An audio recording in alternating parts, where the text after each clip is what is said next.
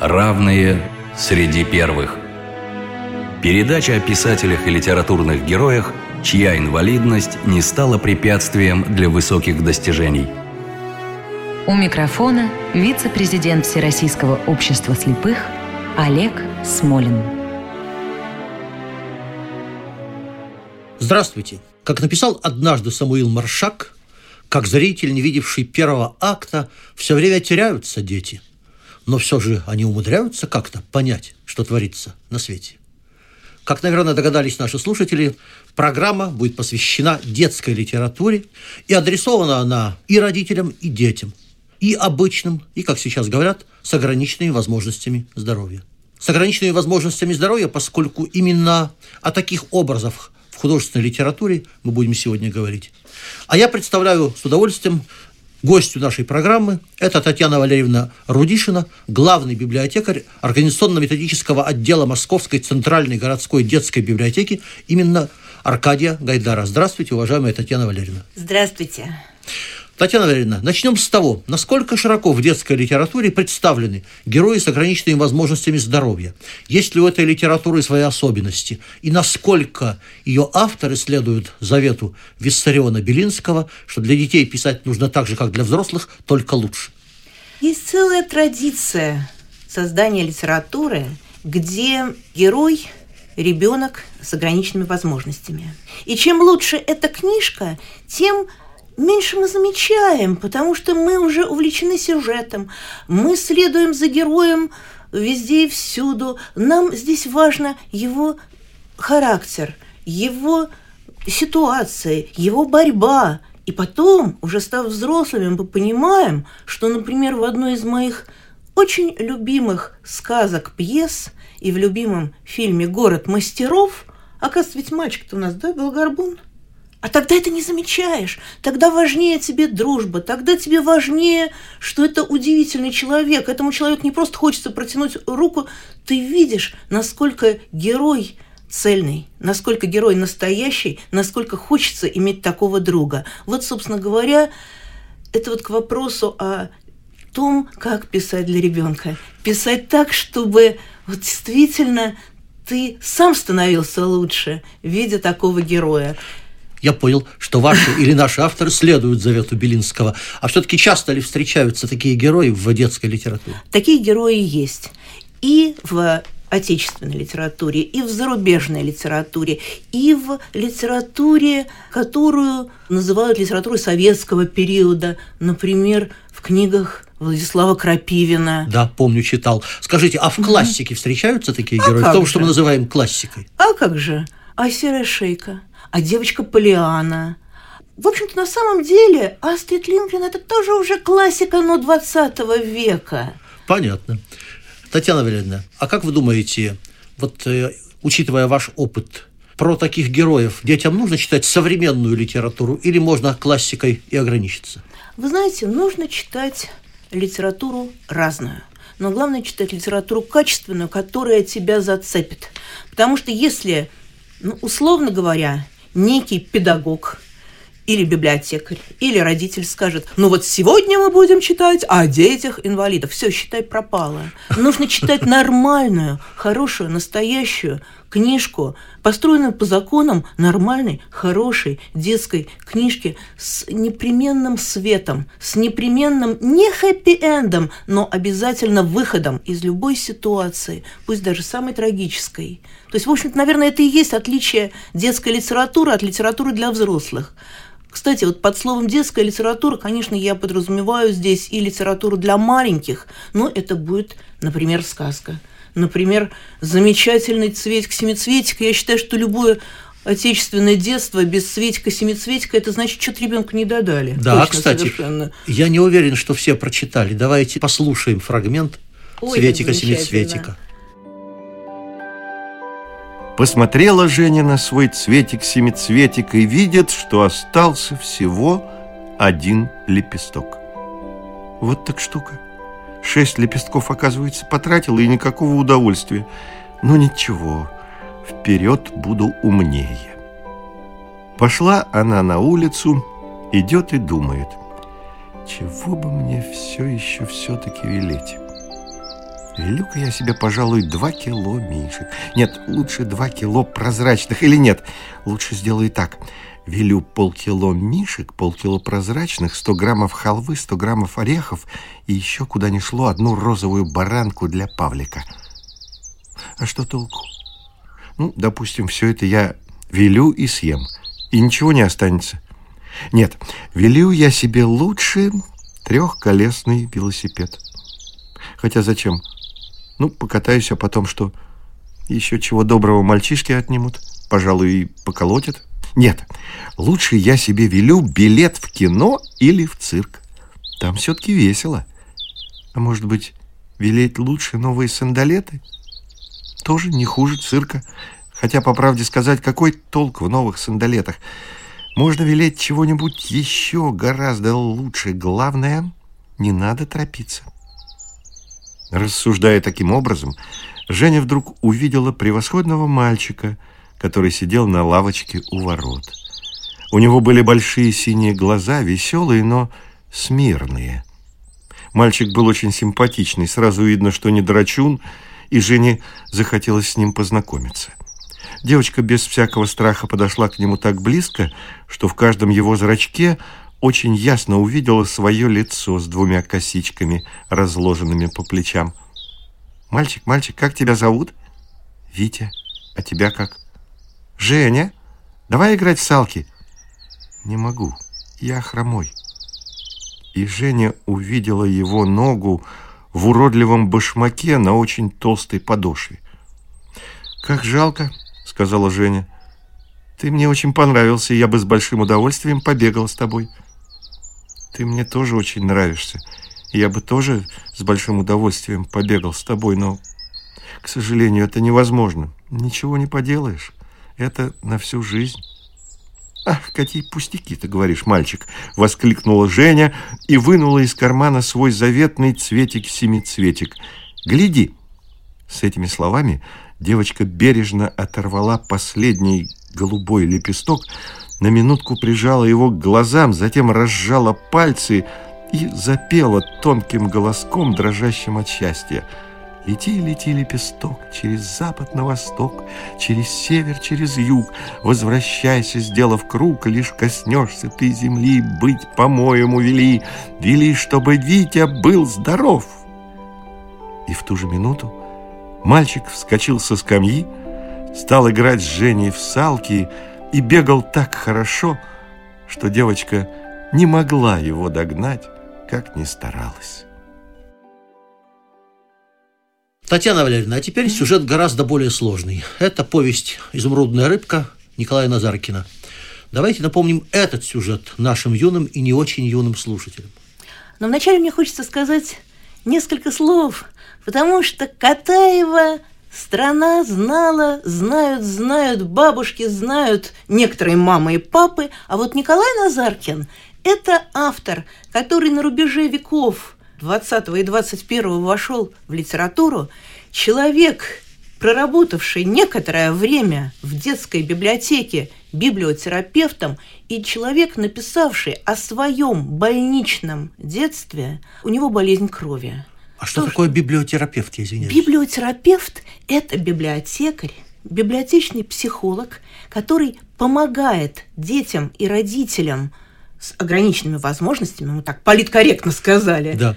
С инвалидностью. С инвалидностью, нормально. Я считаю, что это нормальное, достойное, Конвенция нормальное совершенно слово, и не надо этого стыдиться, раз уж так получается.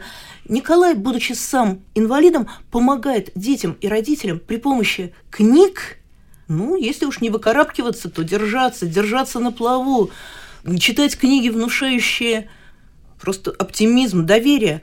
А такие книжки, они очень-очень разные. Там, кстати сказать, абсолютно не обязательно должен быть герой, ребенок-инвалид. Но вот наступает такой момент для подростка, когда ему важно читать книжки о себе. О себе, о таких же, как ты. Это вот так дети и называют. Дайте мне книжку про меня.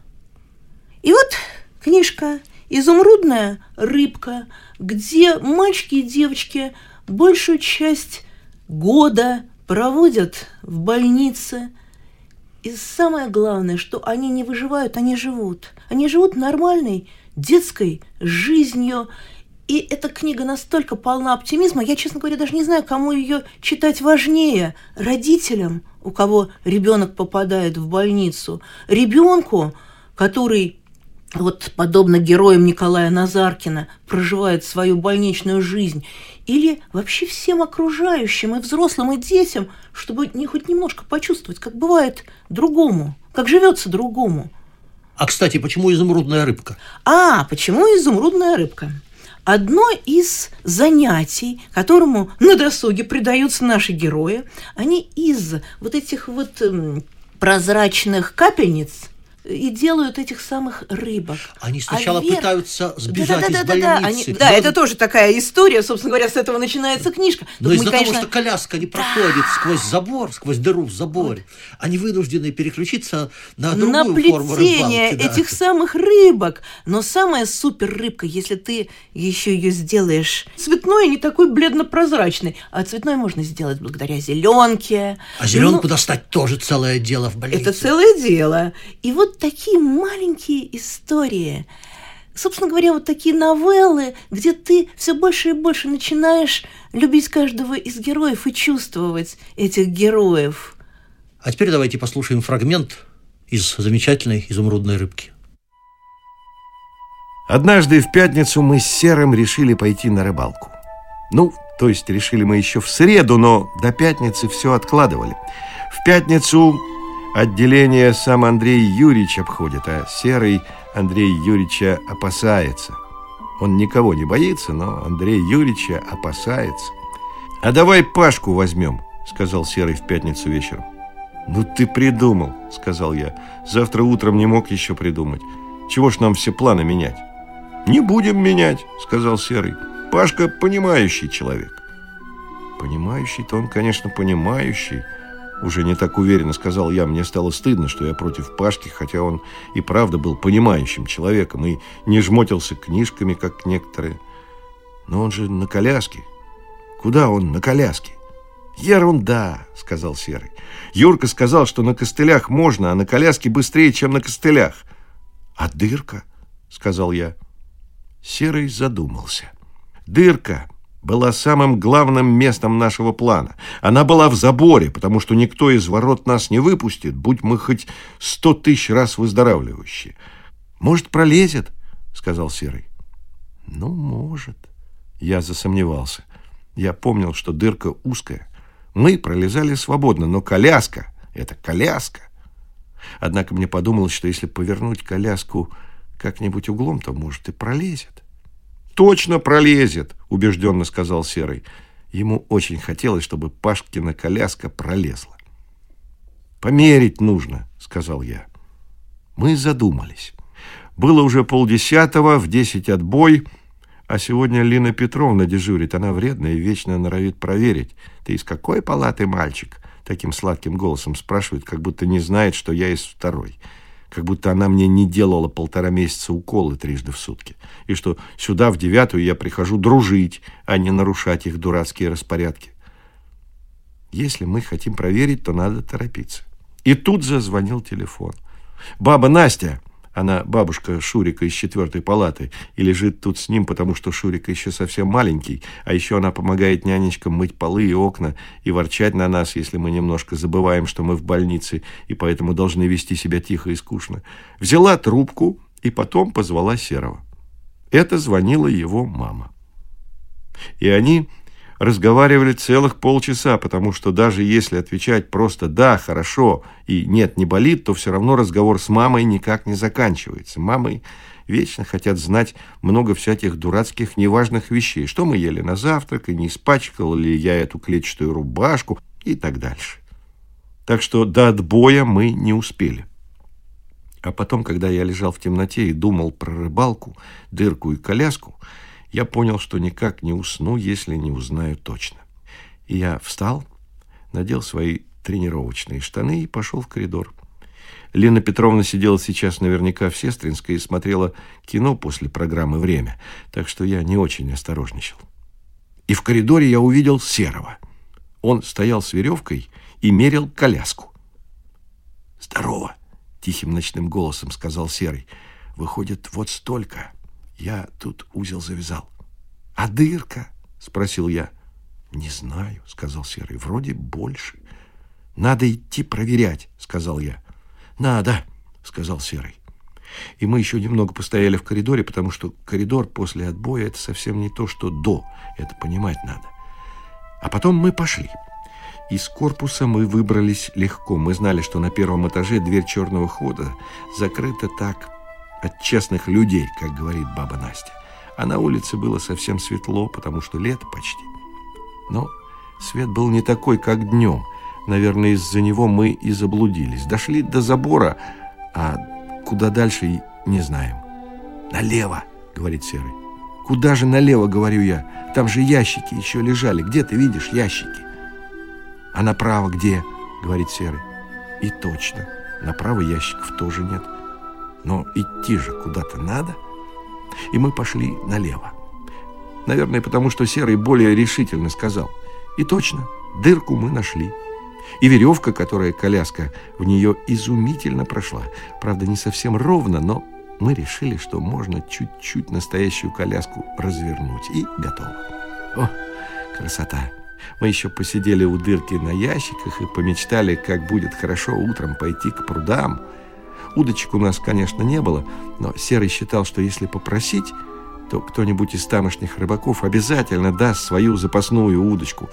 Я был с ним согласен. Не может же рыбак другого рыбака не понять, если тот оказался временно в затруднительном положении.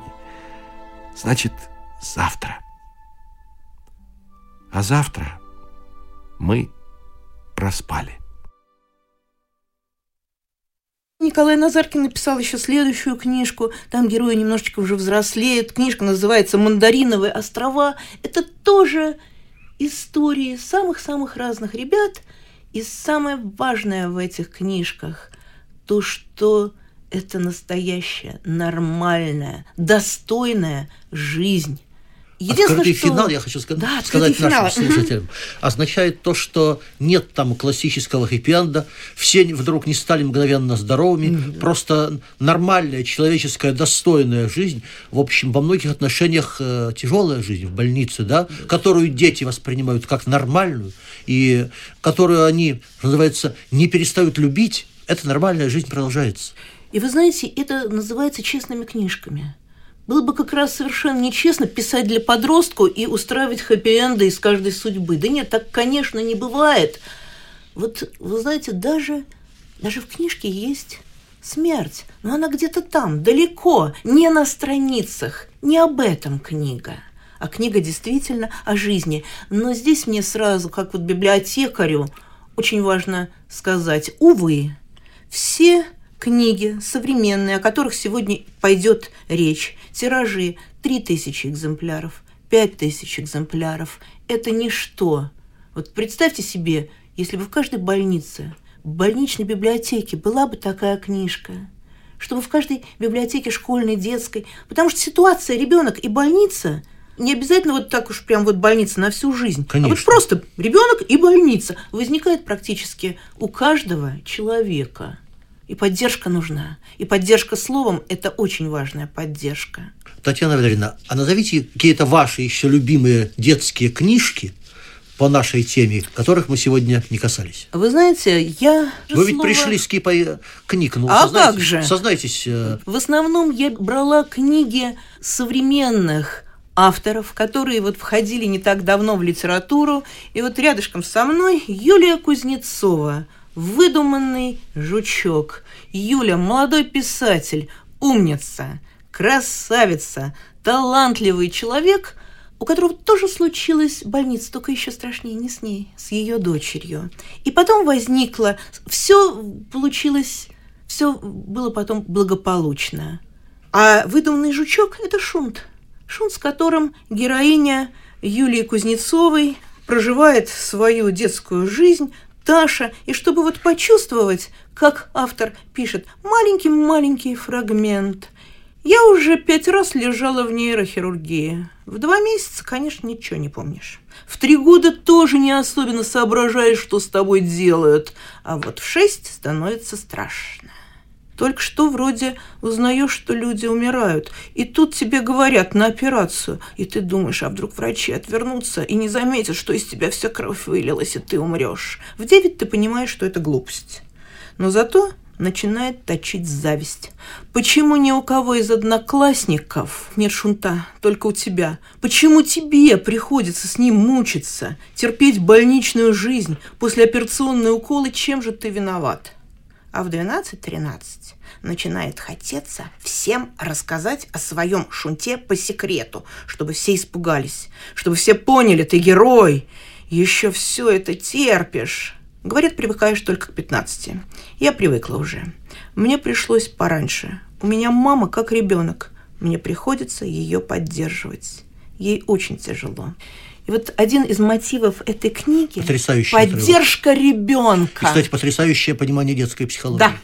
Удивительная книжка – Юлия Кузнецова «Выдуманный жучок», книжка, которая была лауреатом нескольких литературных премий, вот в частности «Заветная мечта» в 2009 году. Несколько лет она не выходила, потом все-таки издательство «Нарния» выпустило эту книжку. Вот что переиздать бы надо. Татьяна Валерьевна, а теперь, если можно, о современной зарубежной литературе. Вы уже упомянули Астрид Лингрен. Расскажите, что мы можем прочесть там? Вы знаете, наверное, вообще сама судьба, сама жизнь этого удивительного писателя Астрид Лингрен достойна отдельной, большой, серьезной передачи. Если говорить о моих пристрастиях, мне очень нравится книга Мориса Глейцмана «Болтушка». Болтушка – это девочка-подросток. Живут они с отцом далеко, в Австралии. Мама умерла, когда нашей героине было 12 лет. Почему ее называют болтушка? Вообще, на самом деле, у этой девочки патология гортани, говорить она не может. Она безумно быстро пишет. Она, естественно, говорит на языке жестов. И в ней все время идет какой-то монолог, монолог, монолог. То есть она болтает внутри себя, но не все, так сказать, слышит окружающее. У нее замечательный папа. Если посмотреть с точки зрения взрослого человека, ну, немножко такой маргинальная личность. И вот как раз его дочь, потрясающая дочь, не просто растет сама достойно, но еще и за своего отца борется. И борется с обществом. А, Татьяна Валерьевна, традиционный заключительный вопрос нашей программы. Я знаю, что вы подготовили целый список литературы для детей, где герои имеют ограниченные возможности здоровья. Назовите что-нибудь из него, где это можно почитать? В нашей библиотеке существует замечательный список. Его можно найти на сайте библиотеки Гайдаров. В любом поисковике набираете «Гайдаровка», и можно найти на сайте методического отдела или на большом сайте самой библиотеки. Ну, а из этого списка я бы вам посоветовала почитать в первую очередь Екатерину Мурашову «Класс коррекции». Книга, выпущенная издательством «Самокат». По этой книге вышел, с моей точки зрения, неудачный фильм, потому что нельзя делать из героя семиклассника героя старшеклассника. Это разные совершенно миры. Книга с элементами фантастики, книга жесткая. Сама Екатерина Мурашова – профессиональный школьный психолог. Вот эту книгу я бы обязательно посоветовала почитать. А где на сайте есть у вас этот список вашей библиотеки? Список да? есть. Да, понятно. Книги, помогающие жить. Спасибо. Напоминаю, что сегодня нашим гостем была Татьяна Валерьевна Рудишина, главный библиотекарь организационно-методического отдела Московской центральной городской детской библиотеки имени Гайдара. Спасибо большое, Татьяна Валерьевна. Спасибо большое. А в заключение, дорогие друзья, я хочу и детям, и взрослым напомнить отрывок из любимого мною стихотворения Николая Заболоцкого, который периодически читаю моему внуку. «Не позволяй душе лениться». Чтоб воду в ступе не толочь, душа обязана трудиться и день, и ночь, и день, и ночь. Она рабыня и царица, она работница и дочь, она обязана трудиться и день, и ночь, и день, и ночь. Всего вам доброго.